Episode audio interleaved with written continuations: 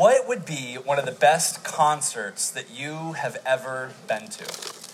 Maybe you're a musical person, maybe you've been to a lot of concerts. What would be the best concert that you've ever been to? And kids, if, if there is a band that you like, maybe you would want to take this as an opportunity in your, in your worship journals and your bulletins to maybe color a, a, a large band uh, that maybe you like. So you'd have like a, a couple of singers or a drummer, a guitarist. You know, feel free to draw your, your favorite band. And I'd, I'd love to see those pictures after the service.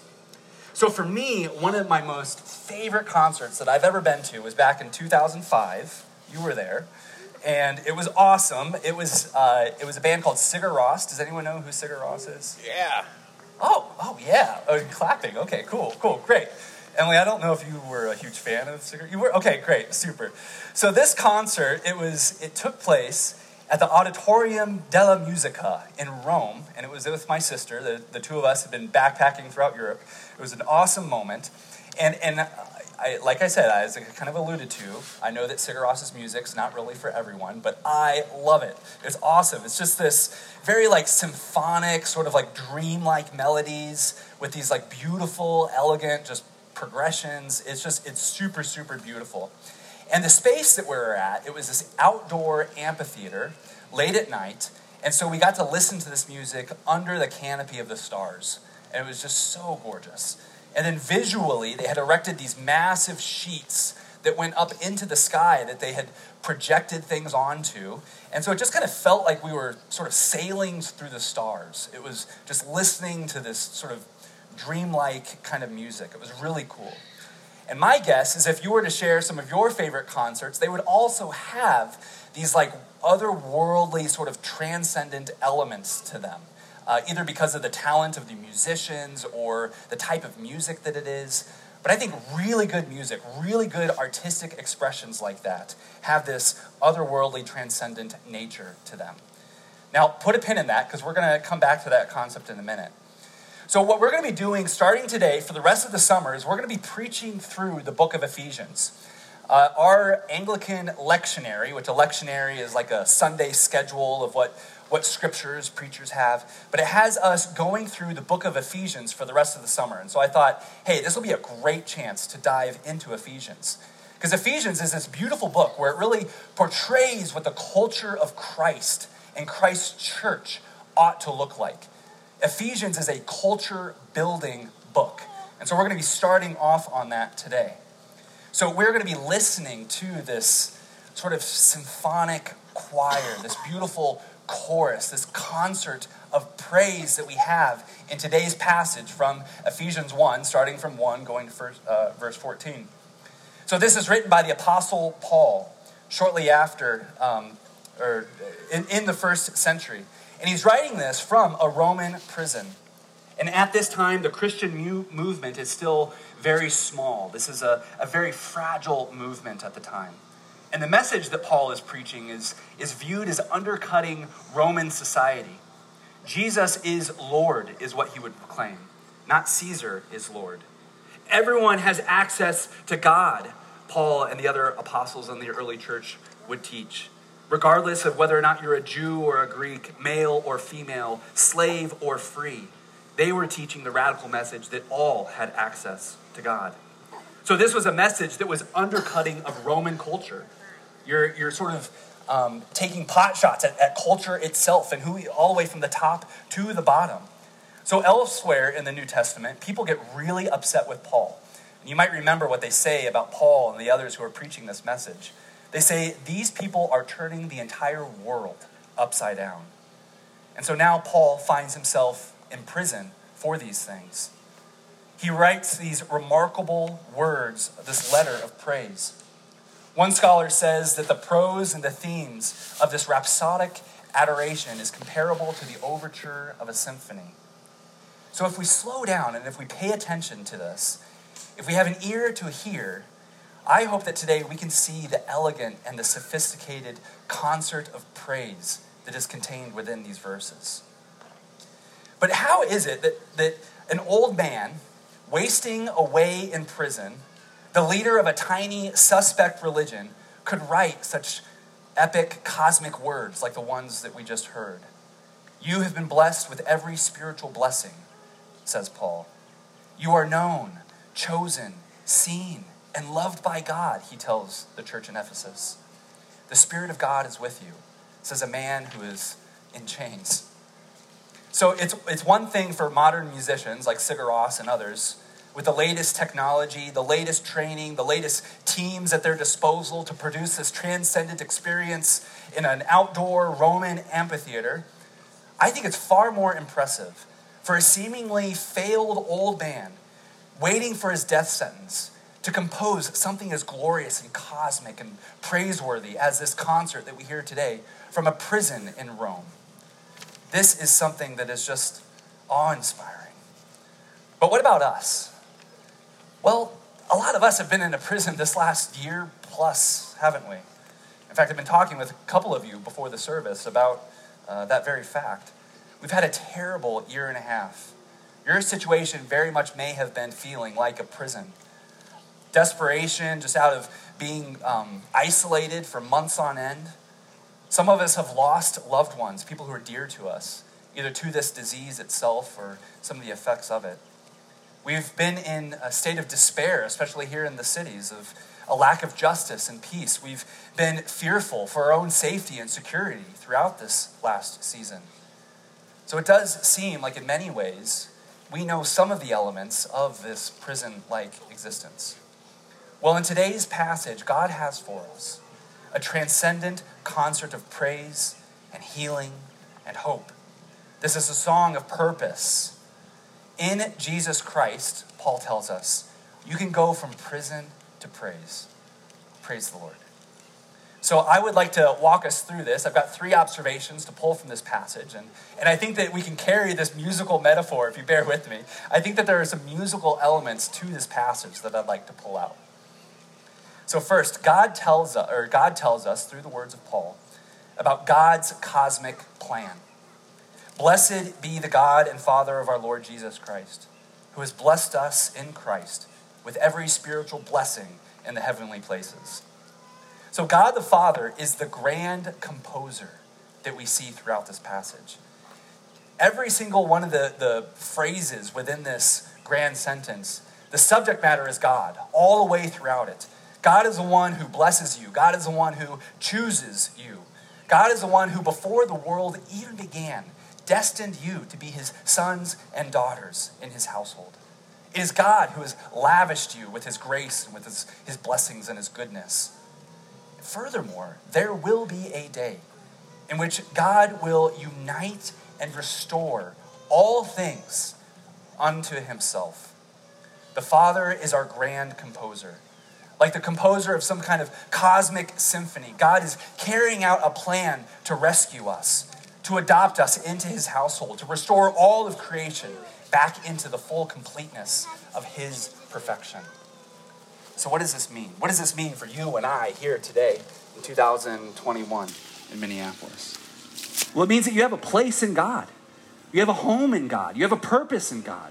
You no longer have to wander through this world in loneliness as an orphan, isolated, alone by yourself. He's given you brothers and sisters who you're sitting here today with as the family of God, He has a place for you.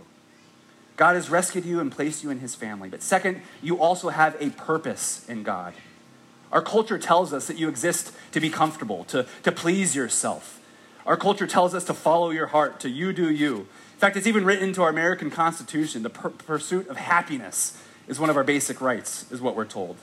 In other words, culture thinks that you're the best place to find purpose for your life is deep down inside of you. Well, the Bible says otherwise. The Bible says that the human heart is deceptive. The Bible says that if you follow your own desires, you'll never quite ever be satisfied, that we will always fail in trying to achieve that pursuit of happiness.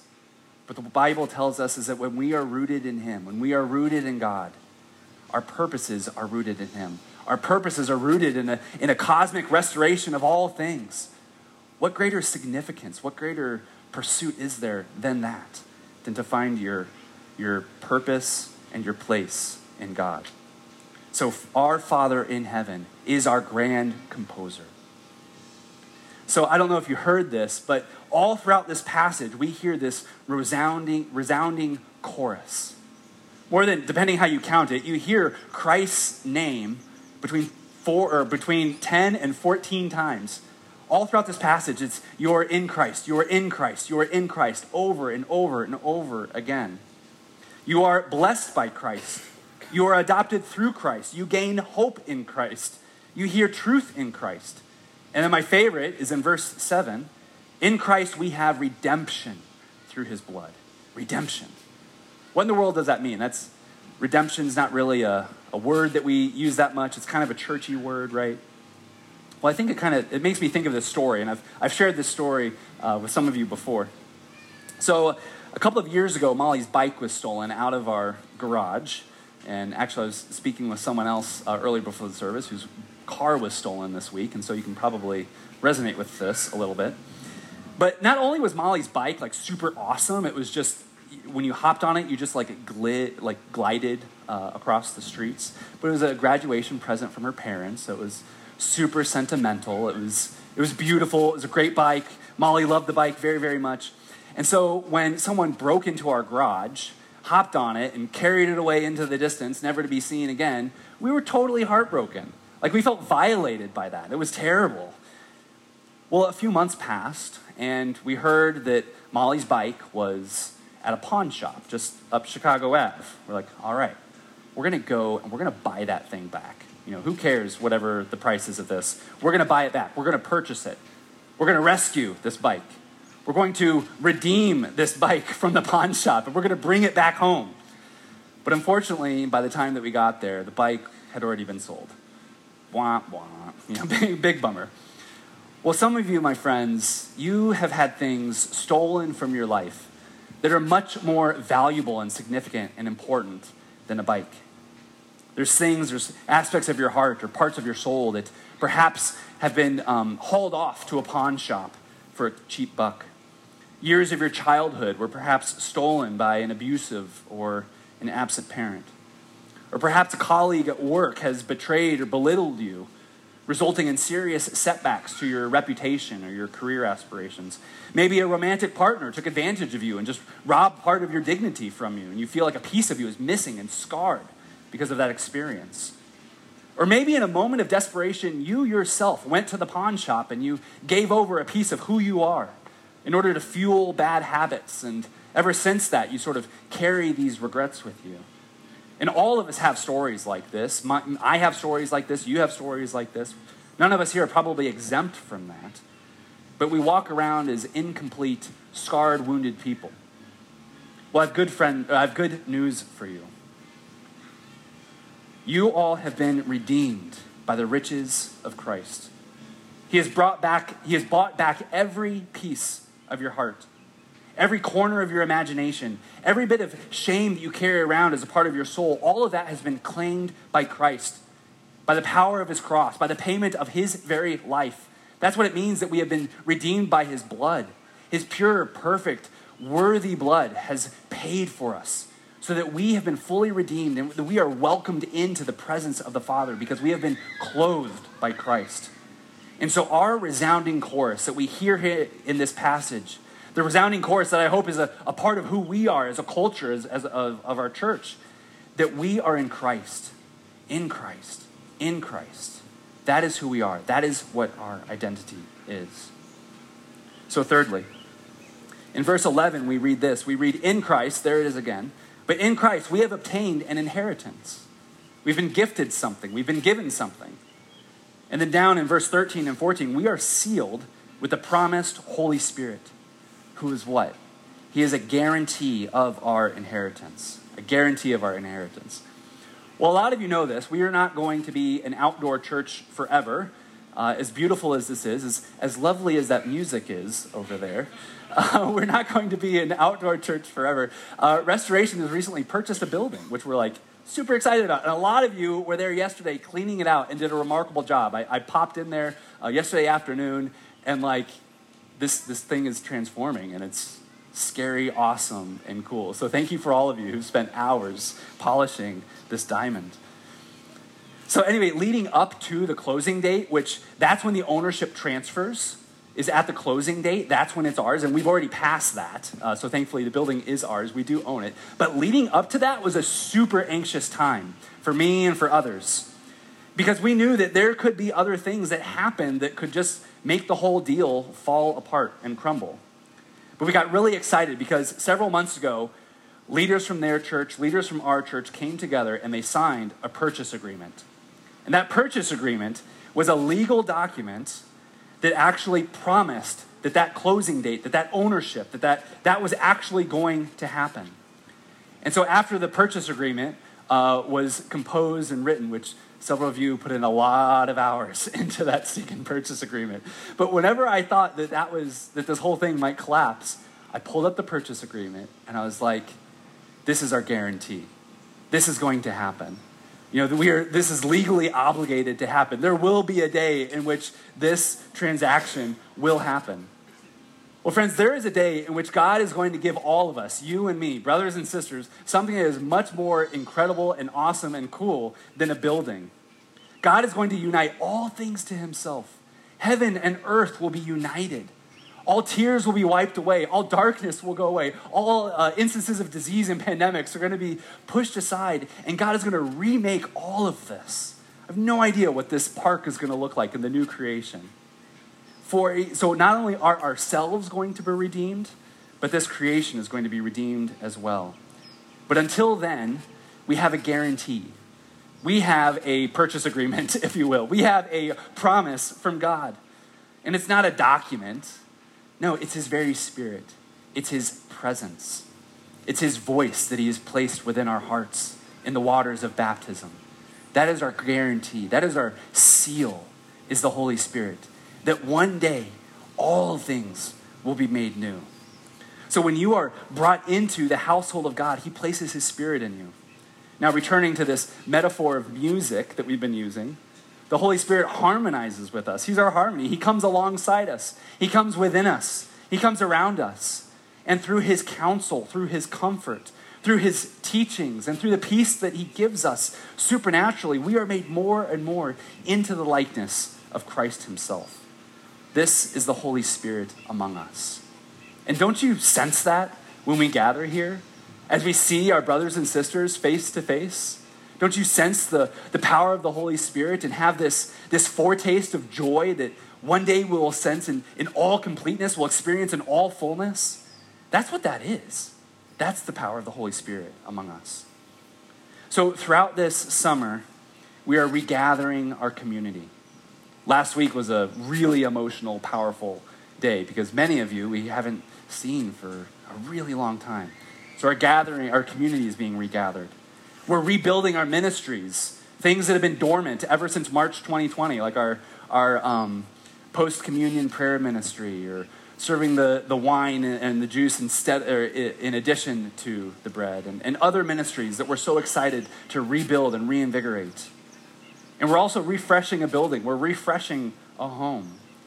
So I think in all of these things, God is preparing a, a sacred space to lift up his name and to worship him and to give thanks to who He is. God is calling us out of the various prisons of our world by His purposes, through His redemption in Christ Jesus, by His power in the Holy Spirit. He is turning this community into a concert of praise to His name and in His glory. Please pray with me.